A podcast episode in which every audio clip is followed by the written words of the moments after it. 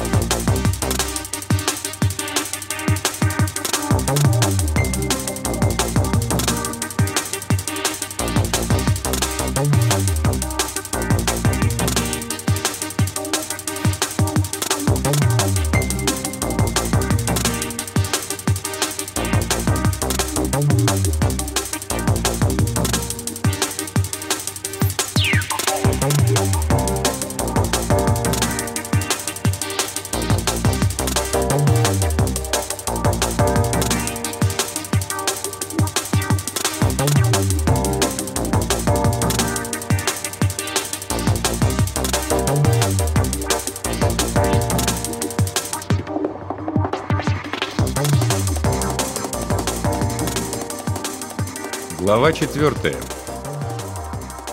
Писатель.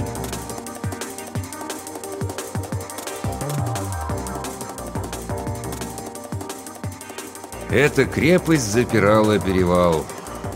Фраза, с которой начинался мой первый рассказ. И первый рассказ, который опубликовали в настоящем печатном журнале. Мне тогда было 30. Но когда я держал в руках журнал, то восторг испытывал совершенно детский. Сейчас я видел, что это лишнее, ослабляющее фразу слова. Не слово даже, так, недоразумение. Крепость запирала перевал. Все, точка. Черные взлетающие к небу стены, кошачьи глаза бойниц, змеиные языки флагов, лижущий острый ветер, тяжело наваливающиеся на башни тучи, беременные колдовским проклятием зимы. Переделывать рассказ я не собирался. А вот использовать то, что наработано за прошедшие 10 слишком лет в проекте отречения, вполне можно было. Совершенно новая концепция. Тут тебе и дополненная реальность твоя любимая, и социальная составляющая, словом, народ подсядет. Монетизировать можно только в путь. Таргетинг будем делать тончайший, как по реалу, так и по вирт-привязке. Стас откинулся на спинку кресла мешка и изверг в низкий потолок столб сизого дыма. Я помахал перед собой рукой и демонстративно поморщился. Сам бросил курить 6 лет назад и вдруг в какой-то момент стал испытывать к дыму отвращение, хотя поначалу мне даже нравилось стоять рядом с курильщиками. Ни малейшие ломки желания курить я при этом не испытывал, а вот поди ж ты. «Стас, от меня ты чего хочешь?» — вернул я из сладких мечтаний успешного топ-менеджера и кинул в рот очередной ролл. Пригласил меня на встречу Стас, место выбирал он. Сам я в это пафосное местечко ни за что бы не сунулся, так хоть пожру от души. Пожрать я люблю. Книгу хочу. Ты ж пишешь, да? Сам говорил. Стас, если ты хочешь громкую раскрутку, то тебе и авторы нужны, раскрученные и уже в теме. Хочешь телефон Лукьяненко дам или Юры Бурносова? Он архивменяемый, и цены у него не заоблачные. Стас неожиданно подался вперед. Крепкое пустцо, борьбу с которым он безнадежно проигрывал, натянул стильную рубашку так, что между пуговицами показалась белая рыхлая плоть, и глянул остро, чуть насмешливо – «Макс, они заказ выполнят, номер отработают, а ты книгу напишешь. Я знаю, кого паровозом пустить, не боись. Но мне не только имя на обложке нужно. Мне надо, чтобы ты народ туда затащил».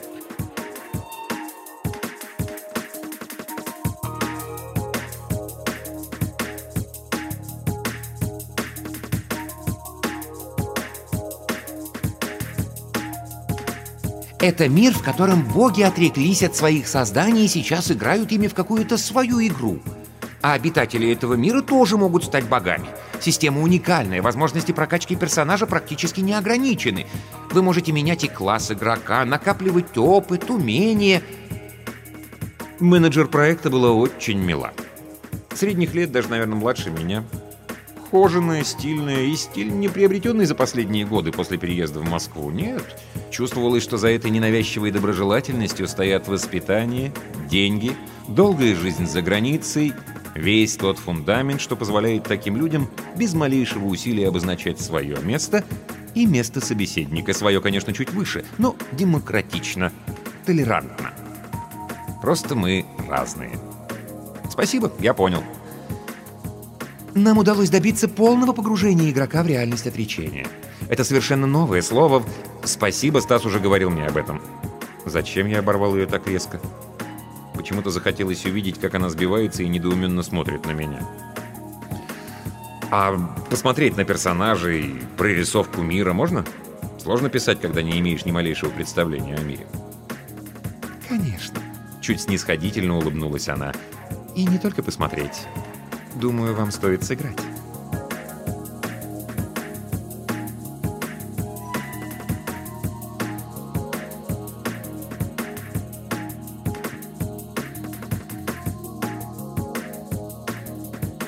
Я мучился с этой рукописью уже полтора года. А ведь начиналось все так бодро и весело. Идея сформулировалась удивительно легко и казалась такой заманчивой. Постапокалиптический мир, но не умирающий, а жить снова, начать все с нуля, отбросить ошибки прошлого. И всего лишь одно допущение. В этот мир вернулась магия. Обладают ею не все, а использовать в одиночку и вовсе не получается, нужна пара. Но сюжет забуксовал. Мне становилось все сложнее сосредотачиваться. Я часами просиживал, тупо глядя в экран или раз за разом щелкая по самым популярным и новым записям в Facebook, которые, кстати, я терпеть не мог, но профиль завел. Когда ты работаешь в интернет-компании, это может помочь в работе. Что поделать, инструменты не всегда тебе нравятся, но если они работают, надо использовать.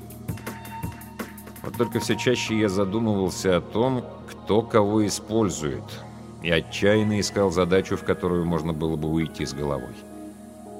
Это было просто необходимо. Когда тебя считают писателем, это приятно, это тешит самолюбие, но но большую часть времени ты зарабатываешь на жизнь себе и семье, вечером стараешься убедить себя в том, что должен хоть что-то дать своим детям и уделить внимание жене, а образы того мира, который ночью вынашивал в голове, блекнут, кажутся глупыми и никчемными, а писать о них, похоже, глупые и не приносящие денег занятия, так стоит ли пытаться? Но каждый вечер включаешь Word, пытаешься убедить себя в том, что тебе нравится это дурацкое занятие складывать слова в предложение – я запустил текстовый редактор и начал писать. Снег лежал на черных еловых лапах. В лучах заката он казался красным. А там, где его пятнала кровь, черным. Таким же черным, как еловые лапы. Лес был сонным и усталым. Лес хотел спать, но то, что ночами ходило в нем, не давало ему забыться зимним сном. Оно скользило между стволов, задевая ветви своей кожей, холодной настолько, что даже снег скрипел от лютой стужи. Кровь, теплая кровь, хлеставшая на искореженные стволы, не согревала их. Я оторвался часа через полтора. Окна в доме напротив давно погасли, Уютно посапывали в соседней комнате жена и сын. В глаза будто насыпали песок, но я давно не чувствовал себя так хорошо. Мне удалось сделать что-то стоящее. Я перечитал написанное. Черт, действительно неплохо.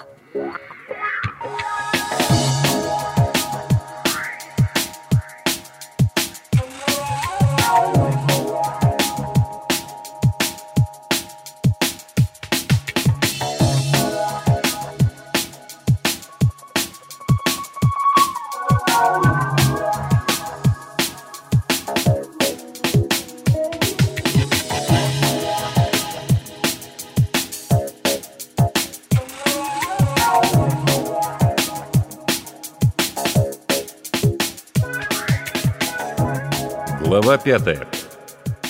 Специалист.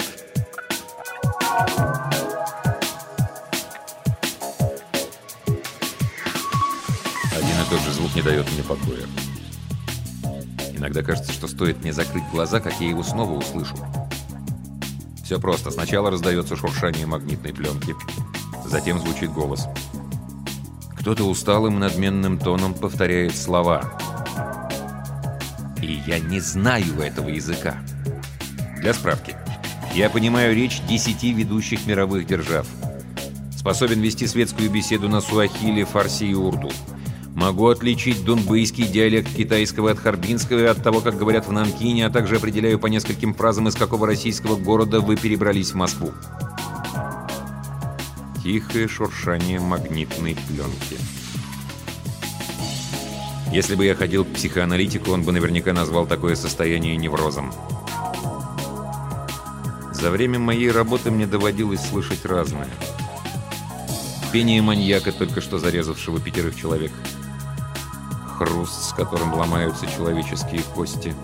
Слова и интонации, которые выражают предательство, нарушение клятв, любовь, ненависть, скуку, равнодушие, отвращение — фоны тихо сдерживаемой ярости, неуместной патетики горячей преданности. Голос, которым отдают беспрекословные приказы.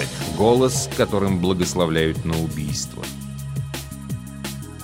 Я могу дать как минимум 10 определений любому услышанному звуку, потому что в этом заключается моя работа. Можно сказать, что я звукооператор, вот только я ничем не оперирую, я лишь фиксирую и анализирую. Когда вы делаете звонок другу, чтобы поздравить его с днем рождения. Когда вы звоните на мобильный своему ребенку, чтобы поинтересоваться, где он находится. Когда вы что-то насвистываете у себя дома, полагая, что вас никто не слышит. О, не беспокойтесь. Возможно, вас и вправду никто не слушает. Но есть некая, весьма невеликая, впрочем, вероятность, что ваши слова разложат на составляющие и проанализирует на предмет эмоций кто-то вроде меня. Так что можете расслабиться. Если вас все же прослушивают, вряд ли это будет кто-то из моих коллег, психолингвистов, вроде меня привлекают к делу только в особых случаях. Конечно, вы никогда не слышали и ничего не знаете о том, где я работаю. Я думаю, что никогда и не узнаете. Официально я нигде не числюсь. Даже если вдруг вы совершенно случайно войдете в ничем не примечательный офис на Большой Академической, вас встретит вежливый охранник в элегантном костюме, который внимательно вас выслушает и выпроводит. «О, вы ошиблись, вам направо от входа следующая дверь». И вы ему поверите, и выйдете, потому что это не просто охранник, а высококлассный спец, владеющий приемами вербального и невербального психологического воздействия. Едва покинув здание, обратно вы уже сюда не войдете даже в бреду или в пьяном угаре. Свой толстый конверт с зарплатой наш специалист получает вовсе не за то, что торчит на входе цивильным секьюрити. Впрочем, не буду утомлять лишними подробностями. Организацию, где я работаю, нельзя даже назвать секретной, потому что не существует никаких бумаг, которые подтвердили бы существование такой структуры. С нашими охранниками они и вовсе не требуются. Разумеется, у нас у всех есть документы прикрытия, они в полном порядке. Разумеется, ежемесячно получаемые суммы в конвертах удерживают сотрудников от того, что принято называть утечкой информации и нелояльностью. И, разумеется, каждый из нас будет гарантированно молчать о том, чем занимался, если вдруг решит сменить место работы. Впрочем, я опять отвлекся на ненужные детали. Ту пленку, которая сейчас занимает все мое рабочее время, принес человек из органов. Я всегда посмеиваюсь про себя над этим определением, звучащим как физиологический трюизм. У нашей частной организации несколько постоянных клиентов, в том числе и спецслужбы. Неделю назад наш босс Шаман, фамилия у него догадайтесь какая, правильно, Шаманов, вызвал меня к себе в кабинет и сходу представил невысокому коренастому типу. «Эльдар, вот наш лучший спец. Можете называть его князь» так сказать, князь мира сего», — попытался пошутить мой начальник. «Марк», — коротко представился Крепыш в дорогом костюме. Я не стал задавать лишних вопросов, судя по тому, как разговаривал со мной этот самый человек из органов, когда давал инструкции. Я могу предположить, что он из ФСБ и в чине явно выше капитанского. Ничего интересного. А материал он выдал очень занятный. И что непривычно, на старинной магнитной мини-кассете под диктофон. На записи диалоги двух людей. Первый голос ничем не примечателен, как и серый костюм, который наверняка носит его владелец. Профессиональные достоинства подобных личностей – отсутствие воображения и исполнительность, умеренность и аккуратность, сервильность, предельная лояльность к вышестоящим чинам. А второй голос как хлыст. Он бьет по нервам и держит меня в напряжении. Обладатель голоса, господин Второй, как я его для себя назвал, произносит слова с неправильным интонированием, словно лет 20 жил где-то далеко за пределами России. Но вот где? Я к стыду своему пока определить не могу. И это бесит. Тихое шуршание магнитной пленки. На следующий же день я решил окончательно разобраться с поступившим заданием. Прямо вот с утра и чтобы закончить до обеда. Бог с ним, с этим неведомым языком. Все, что от меня сейчас требуется, сделать для Марка исчерпывающую характеристику личности второго на основе тембра, обертонов, манеры произношения слов и других параметров. Призывая себя не зацикливаться на загадке языка, я включил диктофон.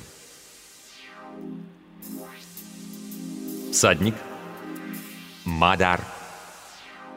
Арбалет. Гуаростан. Воин. Масад. Телевизор. Вы издеваетесь? Не отвлекайтесь. Телевизор. Телевизор. Нет такого понятия. Проблема как раз в том, что я не знаю языка, на котором говорит второй. Конечно, я не всеведущий, в моем лингвистическом образовании есть серьезные пробелы — Например, я никогда плотно не работал с языками тупи-гуарани, про папуасские наречия вообще молчу, но что-то мне подсказывает, что это все явно из другой области. Проматываю пленку дальше. Вчера я ее так и не дослушал до конца. «Никогда ничему не учит», — говорит второй. «И это прискорбно». Что вы имеете в виду? Вам известна ситуация с Локусом-2. Когда нет немедленной отдачи, проект спускается под нож, несмотря на все перспективы, бесценность и уникальность. Это даже не глупость, это преступление. Вы же понимаете, почему это происходит и на чем выстроена вся наша система. Сведения, полученные из одного источника. «Я знаю, на чем держится ваша система», — нетерпеливо перебивает второй. Кучка самовлюбленных кретинов решила, что ей все позволено, когда самых недовольных закатали под ковер — И именно ваша система поддерживает этих идиотов. В доме уже вспыхнул пожар, а вы все пытаетесь размышлять о том, чем топить камин. У вас есть конкретная информация по возможным событиям будущего? Прогнозы, может быть, предвидение? У меня есть путь. Давайте все-таки вернемся к нашим тестам. Кто-то осторожно притронулся к моему плечу, и я немедленно снял наушники. Шаман положил передо мной флешку. «Это первым делом», — хмуро сказал он. «Все остальное потом. Не копировать, слушать с носителя». «Что здесь?» «Самоубийца. Девушка, 24 года. Последнее сообщение на автоответчике мобильника». «Заказчик?» Шаман поморщился. «Это не имеет значения. Частное лицо». «А что не так с этим сообщением?» Она его оставила позвонив с одного своего номера на другой, который тоже принадлежит ей. Подумай над вариантом «маньчжурский убийца». И вышел из кабинета, щелкнув массивной звуконепроницаемой дверью. В этом весь шеф. Маньчжурский убийца. Ха! Интересно, где он вообще выкапывает эти древние легенды? Это же байка. Басня, миф, чушь. Маньчжурский убийца... Хм. Так называют субъектов, обработанных особой психотехникой, якобы когда-то созданной в недрах ЦРУ. Есть мнение, что зомбированный таким образом человек может против или же помимо своей воли и желаний совершить убийство, самоубийство и любые разрушительные действия. Вообще-то считается, что человека нельзя заставить нанести себе прямой вред даже под гипнозом. Шеф бредит? Я пожал плечами и вставил флешку в гнездо USB. Красивая контральта с придыханием, с бешенством. «Сдохнешь, сука!» Жизнеутверждающее начало. И тут же в наушниках звучит хлесткий голос второго. «Эльдар, нам надо серьезно поговорить. Времени нет. Встретимся...» Шеф не бредит. Брежу я.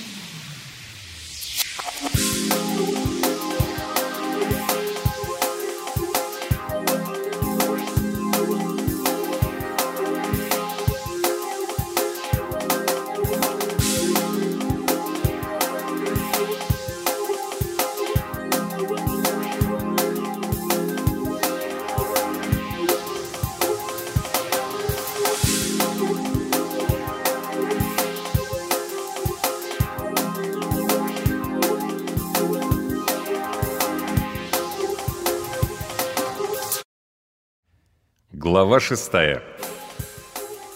Психолог.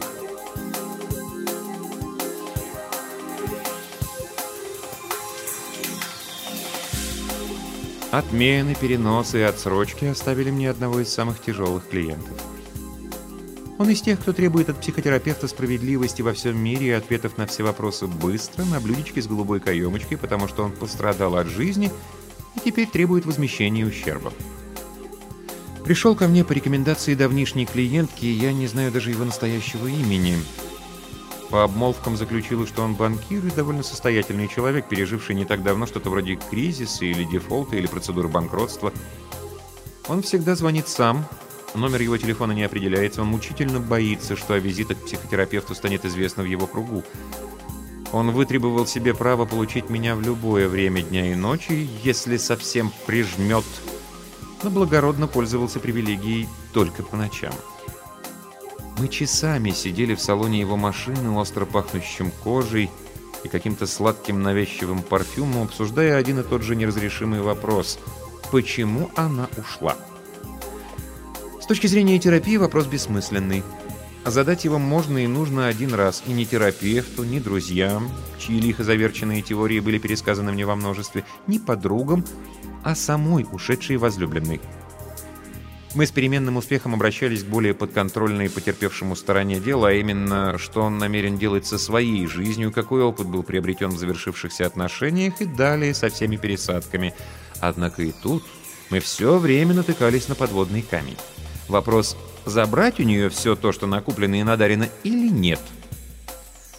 Он старательно и подробно, словно за вскладом, перечислял вещи – шубы, платья, туфли, белье, украшения, сопровождая каждую позицию краткой справкой, где и когда было куплено, сколько стоило и в каком состоянии находилось к моменту ее ухода.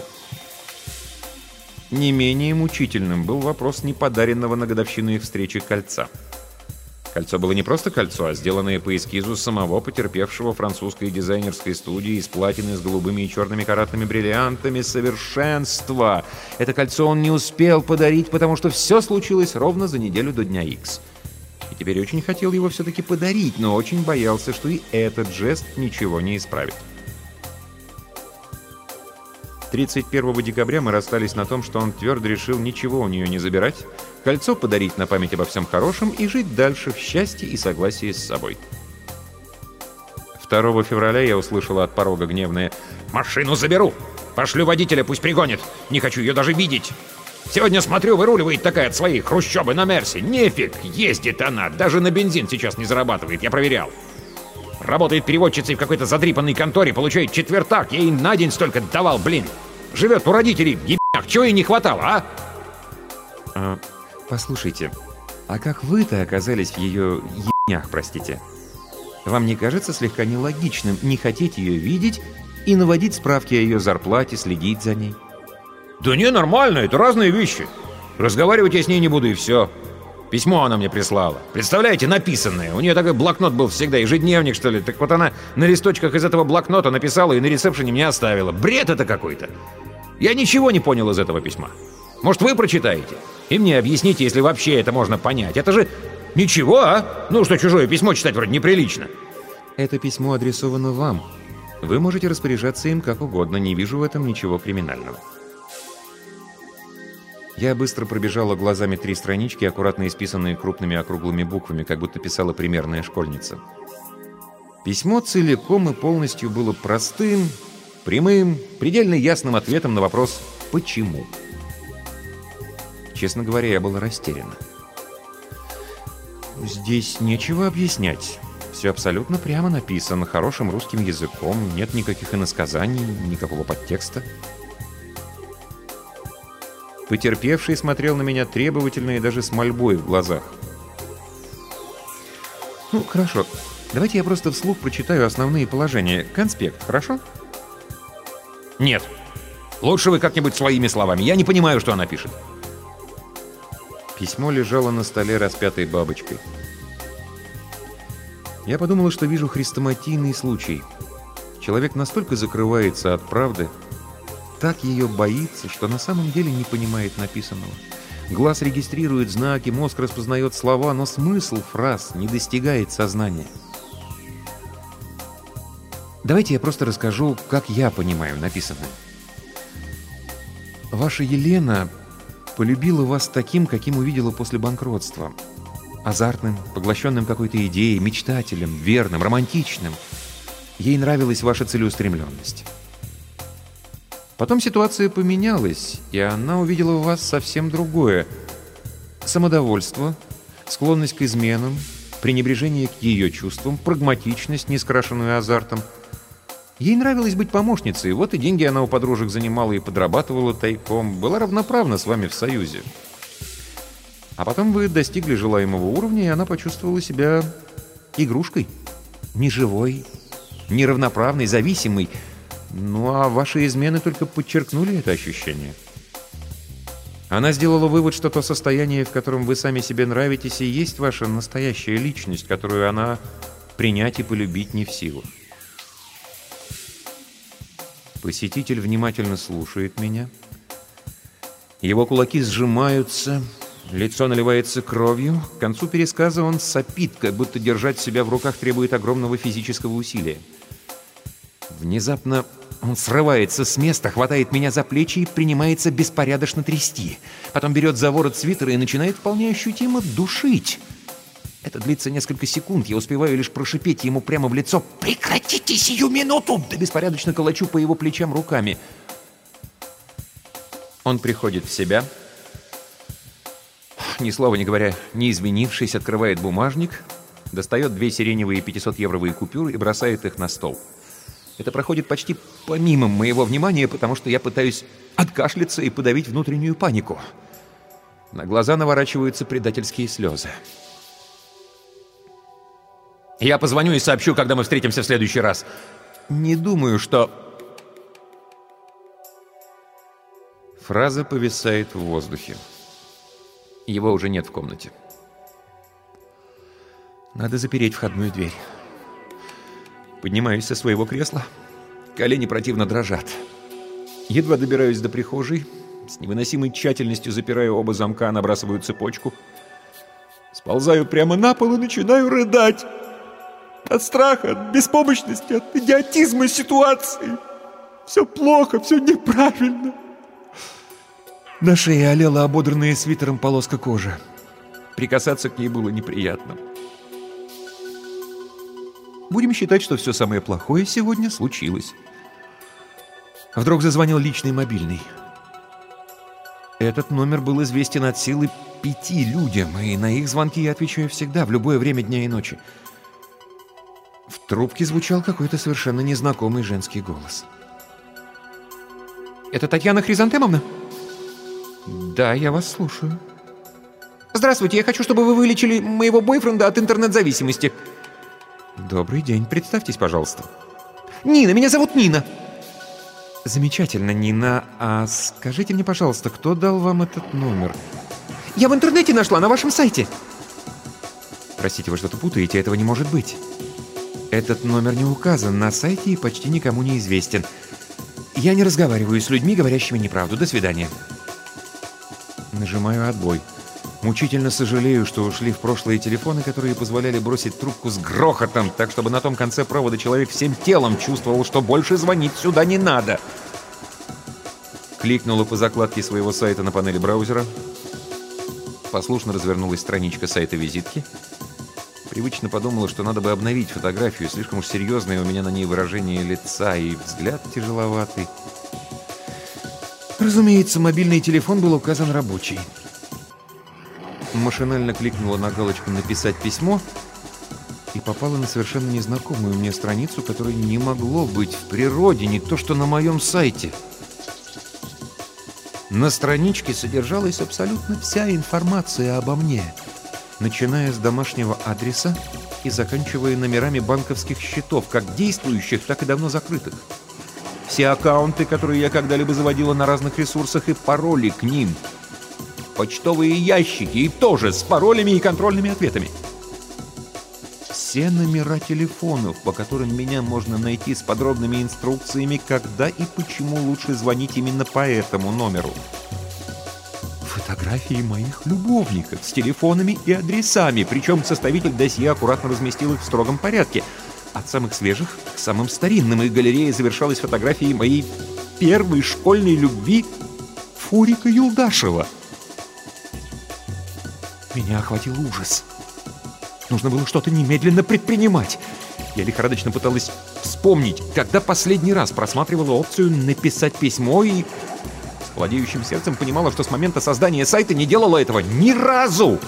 То есть оно могло тут висеть как угодно долго.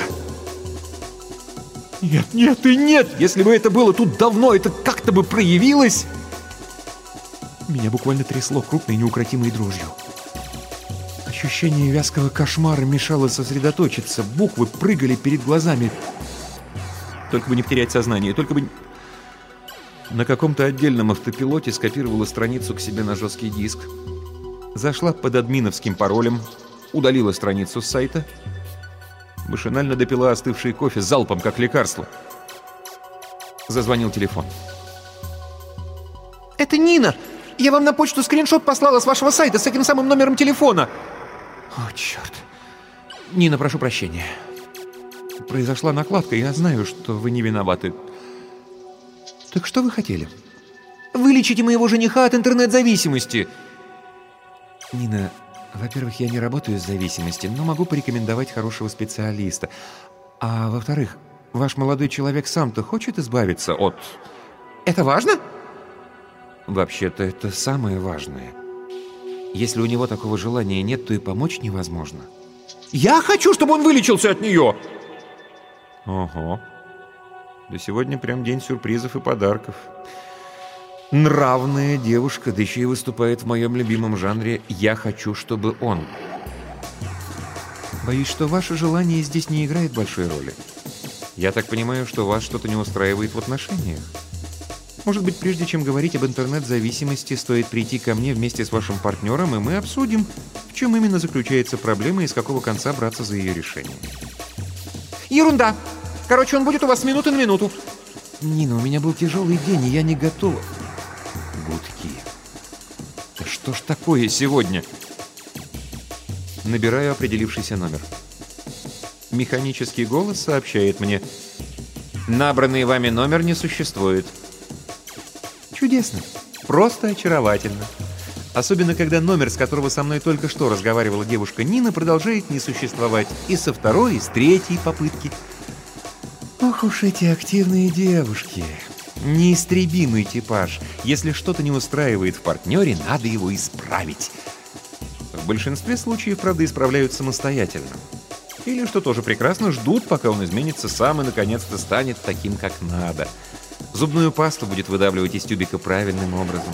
Носки складывать в заранее отведенное место. Выучит все романтические даты и будет угадывать, какой именно подарок нужно купить на 8 марта. Разлюбит пиво и пялится на пышногрудых блондинок.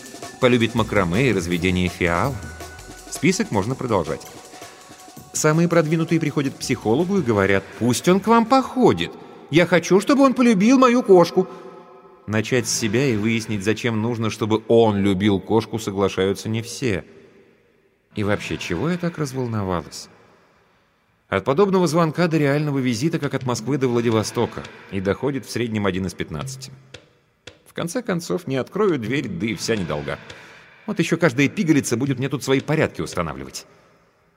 Выбросив из головы Нину и ее МЧ, я погрузилась в изучение сохраненной странички — во-первых, банковские счета. Вроде ничего криминального.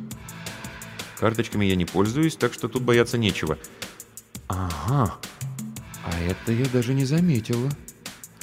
Выписка из стоматологической карты и из женской консультации. Ну да, и там, и там сейчас все в компьютерах, так что объяснимо, хоть и неприятно крайне. Это как внезапно оказаться на сцене Большого театра при полном зрительном зале без трусов. Кстати, это один из самых распространенных сюжетов страшных снов. Посмотрела на часы. Ого! Девятый час. Самое время пообедать и засесть за работу. Нужно же разобраться, что там у нас случилось с потерпевшим на самом деле. Деликатно чирикнул звонок в прихожей. За дверью обнаружилась соседка. Завела пироги, а муки на подпол не хватает. Не дам ли взаймы? Конечно, дам. Вручила ей килограммовый пакет и подумала, что часа через два опять придет с пирогами. И тут кто-то звучно откашлялся в кабинете. Я даже не испугалась.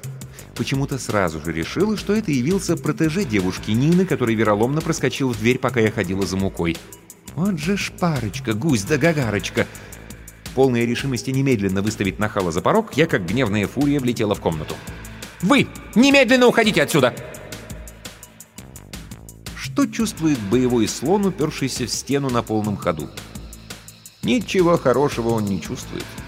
Дезориентация, ошеломление, ступор. За моим столом мирно сидел молодой человек лет 35. Спинка кресла была откинута. Узкие, обтянутые дорогими носками стопы покоились на придвинутой банкетке. Рядом с его ноутбуком неизвестной мне марки стояла черная кружка. Сроду не было в доме черных кружек. Он что-то быстро печатал, время от времени поглядывая на потренькивающий телефон, лежавший тут же. Все мои бумаги, ноут, рабочий телефон и прочие милые сердцу мелочи, живущие на столе, на всякий случай или просто так, были безжалостно сгружены на пол. Может быть, я сплю? От этой мысли стало даже весело. А и правда, сейчас зазвонит будильник, и я бодренько помчусь в бассейн, а потом у меня будут два любимых клиента. Надо проснуться. Надо немедленно проснуться, и все станет хорошо. «У вас маленький стол, простите, мне нужно ответить на пару сообщений. Простите, я же не поздоровался. Добрый вечер, меня зовут Дар Ветер, вам Нина звонила, предупреждала. Будем лечиться от интернет-зависимости». «Нет, не будем. Вы сейчас заберете свои вещи, спокойно оденетесь и отправитесь по своим делам. При этом вы не прикоснетесь ни к одной моей вещи, слышите?» И я отлично знаю, что Дар Ветер — это персонаж Ефремова, и таких имен не бывает. Уж назвались бы Дарт Вейдер, что ли. Он продолжал печатать. Я стояла перед ним и чувствовала себя совершеннейшей идиоткой. Вот что делать? Драться? Даром, что интернет-зависимый росточку невеликого, однако сила в нем чуется, да и не делая это, не умеючи драться. А я не умею, это факт, хоть и прискорбный. Милицию вызывать? Полицию, то есть? Тоже радость относительная. Что я им скажу? Я обнаружила в своей квартире незнакомого человека, который оккупировал мое рабочее место и хочет пройти терапию, не спрашивая моего согласия. Ага, и зовут его Дарветер. И потом у меня, как у всякого нормального русского, встроенные гены сбегания любых государственных структур, пока нет прямой угрозы жизни, а ее пока нет. Вы садитесь, не стойте, мне не нравится, когда над душой стоят. Я просто задохнулась от негодования, но любопытство взяло верх. Раз уж за три минуты это существо ухитрилось не только угнездиться в моем кабинете, но и успело переставить мебель, банкетка, заботливо подставленная им себе под ноги, вообще-то живет в спальне, то надо хоть разобраться, что за экземпляр человеческой природы подкинула мне жизнь. Как можно комфортнее устроилась на диване для посетителей, забралась с ногами, подоткнула под локоть подушку, прикрылась пледом, взяла с пола рабочий блокнот и принялась его лениво перелистывать. Короче, зеркалила непрошенного гостя как могла. Он, наконец, перестал печатать и уставился на меня поверх монитора. «Меня устраивает ваше предложение», Какое именно? Не лечиться от интернет-зависимости. Замечательно. Вам помочь собраться? Знаете, уже поздно, и я бы хотела отдохнуть в одиночестве и покое. Нет, я не то имел в виду. Нина хочет, чтобы я к вам ходил. Я хочу, чтобы она была довольна. Я буду ходить и даже оплачивать ваши услуги, но вы в это время будете делать то, что хотите, а я спокойно работать. Идет? Обычно же к психологу ходят раз в неделю, скажем, по средам, в это же время. Идет? Нет, не идет. Поверьте, самый лучший способ наладить наши с вами отношения — начать еще раз сначала. Вы сейчас уйдете отсюда. Завтра, не раньше 10 утра и не позже 11 вечера, позвоните мне. Максимально точно сформулируйте, чего вы хотите от меня как от специалиста, и если ваш запрос меня устроит, я назначу первый ознакомительный сеанс. Ну а там как пойдет. Никаких игр, никаких мошеннических подделок не будет. Он слушал меня с тем снисходительным выражением лица, которое способно довести до бешенства даже ангела. Но у меня давно мозоли на тех местах, где у нормальных людей мягкое уязвимое пузико самолюбие. С обаятельнейшей улыбкой он сказал, «Даже если я докажу, что страничку со всеми вашими данными на сайт вывесил я?» «Бинго! У нас клиент с комплексом Бога. Меркурий-шантажист» с ключами от всей моей интернет-жизни в руках.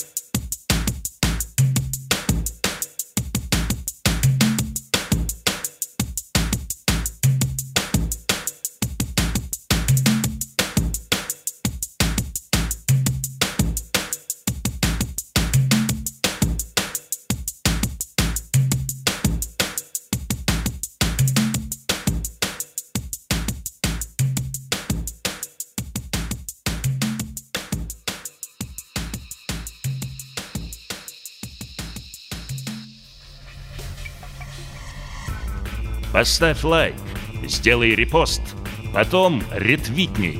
И только после этого слушай продолжение книги на podster.ru